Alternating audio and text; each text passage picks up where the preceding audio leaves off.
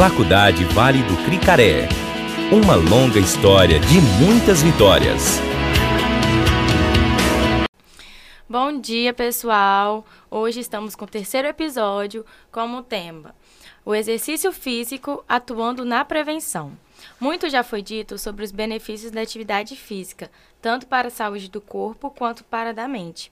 O oncologista lembra que a gordura em excesso faz com que o organismo permaneça em um estado inflamatório crônico, favorecendo a proliferação celular, o surgimento de mutações e, consequentemente, do câncer. O INCA afirma também que esse estado inflamatório ainda inibe a morte prolongada das células, facilitando, portanto, a formação e a progressão de diversos tipos de câncer, como do esôfago, do estômago, pâncreas, vesícula biliar, fígado, intestino, o colo e o reto, rins, mama, ovário, endométrio, tireoide, possivelmente próstata, entre outros. Nesse aspecto, a atividade física possui um papel importante na prevenção do câncer em relação à redução de gordura corporal, mas não acaba por aí. A prática regular de atividade física melhora as funções vitais do organismo, o sistema cardiovascular, fortalece o sistema imunológico, diminui os radicais livres e ainda promove a adequação dos níveis de hormônio.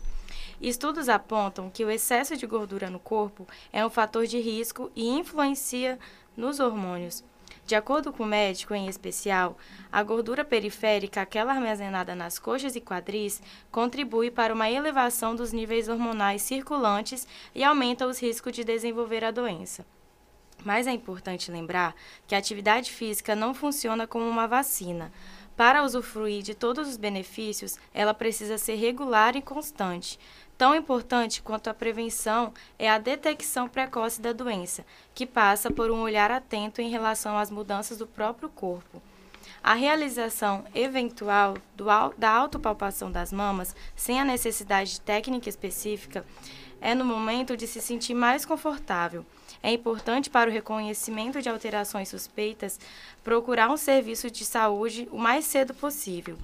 A realização dos exames de mamografia de rotina é recomendada apenas para mulheres com idade entre cinquenta e sessenta e nove anos, a ser feito a cada dois anos, ou caso ter algo insuspeito.